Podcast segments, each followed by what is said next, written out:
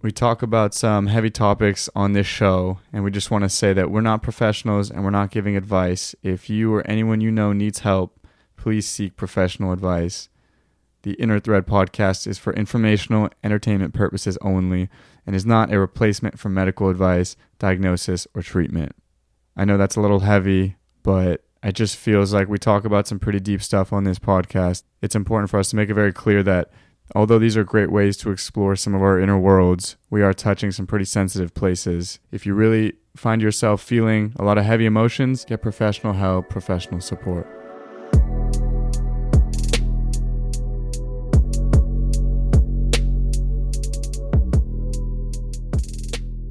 So I was talking to my friend. He was doing like all this meditation work to like calm down and to bring his system to balance, like bring his nervous system into homeostasis.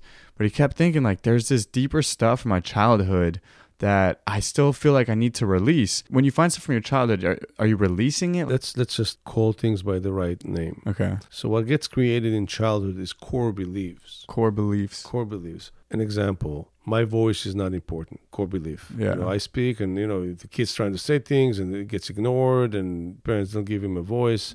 So someone comes up to the world, my voice is not important. That's a core belief. That's a core belief, for example. So what happens then, two directions can happen. One, this becomes a very loud person that mm. trying to be... be the, prove that wrong to themselves all the time. And to their parents. And to their parents. As a matter of fact, to the parents. So that one guy's overconfidence is very hard to be with because he's very opinionated and it's very hard to deal with. They have that thing that drives them behind behind the whole thing. There's the core belief and they become loud and obnoxious in a way and take right. a lot of space and they know it all and all that. Yeah. And then, then the other side, which is more common, is people just they don't have opinion. They they want to, they don't know how to say what they need. They they become quiet and contained and mm. and like what is the, this guy thinks and you know I'm not sure and I'm and they have a really hard time expressing their needs and their voices in the world, right? Mm-hmm.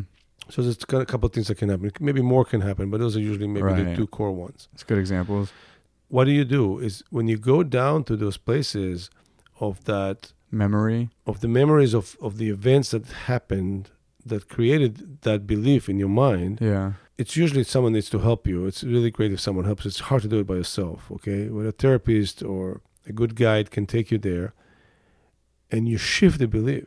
Mm. You say, okay, that's what happened. You were sitting there, and parents wouldn't give you space. But let me kind of help you get your voice back.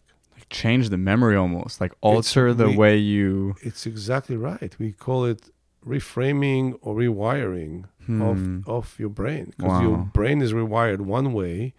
And when stuff happens in the world, you go into that place of the one way. Yeah. This is how I'm going to react. You teach the brain, you teach yourself to actually be different now, like to respond differently, to act differently. And that's the new rewiring. That's what we call... That's the shift in the core belief. Mm. So when you go down there, that belief is no longer running you in that way. Okay, so first off, it's hard to get to that core belief because it's very protected. So it's protected mostly by our brain and the stories we tell ourselves. Our bodies actually doesn't know how to protect it very well. Right, that's why it's easier to release it somatically. That's why somatic therapy, body therapy is so big now because it's the brain is so smart and the body's a little more straightforward.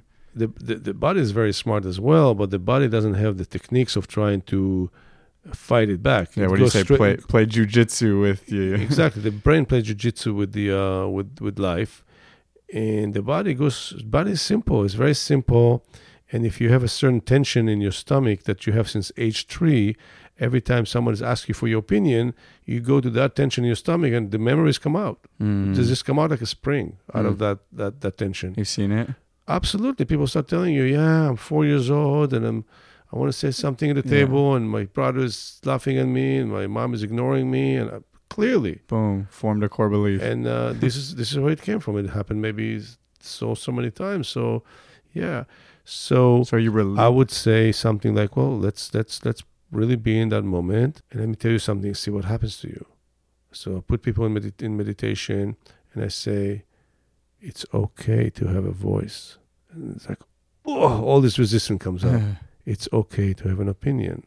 And all this resistance comes up. So I know I'm straight on the target. Yeah. Right? So now, now maybe we'll take a situation in the past Do you remember yourself sitting around the table and your brother wanted you to talk and your mom is ignoring you? Can I come in into the picture? Me, the guide, and I'm standing next to the kid and I'm saying, hey, everybody pay attention. Little Joey want to say something here. Mom, are you paying attention? Brother Bob, Joey want to talk. And everybody looking at you. So now, you're there to like support them. Let's talk. Hmm. What do you have to tell them? And they say something. I don't like mashed potatoes. They're making me sick. Mom, you heard him? Yes. Bobby, stop making fun of him. Okay. How do you feel now? I feel much better. I had my voice. Mm. And it's funny. They actually speak like kids at that moment. That makes sense. Because they're really experiencing it. Because they're kids. And then their beliefs start shifting. And how do you feel right now? Well, I feel much better. Do you have the tightness in your stomach? No, it's much better. What do you have there instead? I feel like it's much more loose. Okay, so now let's re let's really feel it. And what happens now? We're rewiring the brain.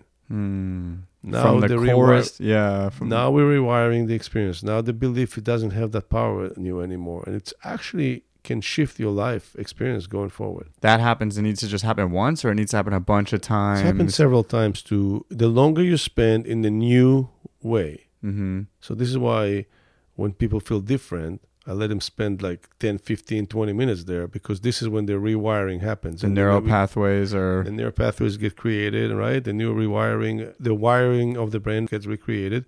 And so we go back to several times in, on different sessions, and people all of a sudden are different. That power that that that core belief had dissipated. I really want to just stop there, because you gave an example to me a while back that I think really pertains here. But you said the neural pathways in our brain form after we use them a whole bunch. So you said imagine the neural pathways in your brain are like a freeway system, right? Or like the roads where cars drive. And the freeways are the ones you drive the most. They get you from point A to point B the fastest. They're the ones that we use the most. So in that example you were talking about, that's like, oh, I don't talk when I'm asked, because that's the, the pattern I have formed. So in those moments, you're basically like shutting the freeway down, and they're learning how to use the side streets and getting familiar to the side streets. So now when that situation arises again, they have different ways to get there. It's not just the freeway. There's not just one road. There's multiple roads. And so what you're saying is like you hold them there for like ten, fifteen minutes so they can get familiar with the other streets. I hold them there for ten, fifteen minutes so that that road becomes the freeway. Right. And the freeway bec- goes into the back more. Yeah. And it gets more of a road. Right. The freeway turns into an alley. Exactly. And so would you call that releasing? Releasing feels like not the right word anymore. Shifting core belief. Yeah. So my example of my friend, he kept saying like there was these things from his childhood. He could meditate and kind of remain balanced, but he felt like that was just a way to like maintain general daily maintenance. Right. But he was missing this big piece that right. was like going to, I guess, these core beliefs as you have me. Look, there's also trauma. I mean, if someone really traumatized him, if there was beating or yelling or violence, that's trauma. So that's not core yeah, belief. There was some family loss here, if which was, is pretty heavy. If, yeah, so that may be more into a trauma place, and that's a different field. But, um, and I'm not sure what we're dealing with with this person, but a lot of times it has to do with core beliefs. Even with it, some something traumatizing that happened in the family, some core beliefs got formed. You know, life is not safe. Mm. Uh, I'm by know, myself. I'm I don't have myself. Support. Yeah. Exactly. Exactly. So those are deeper core beliefs that has to do with survival. So that sounds like when you're, sh- like, it'd be hard to go have your therapist join that memory and shift it. That sounds like it would take a lot of rewiring, and that's probably why it's... It's, it's deeper work.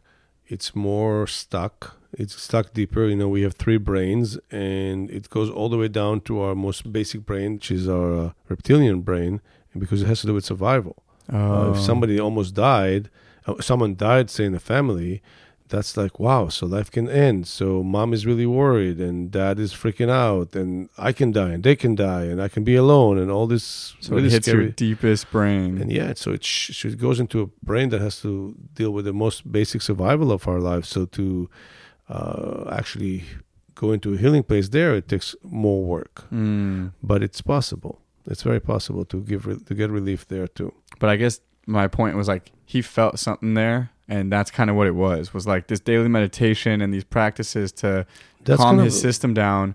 I mean, why was his system not calm? Because these core beliefs were bubbling up and making him anxious, or however they manifest in his day to day. So like you can meditate and kind of calm the system down. But he was like, it just feels like there's something deeper. If his life is a lake, there's still a lava under the water. Maybe his meditation was coming, the water above, but it didn't really deal with the lava. Yeah. So the deal is, how do we go down to the lava yeah. and, and plug that hole? Yeah, and the and lava is where the core beliefs are. And core beliefs or trauma. So, you know, if there's really trauma there, this deeper work needs to be done. It's not going to be, hey, you know, you little Joey at the table.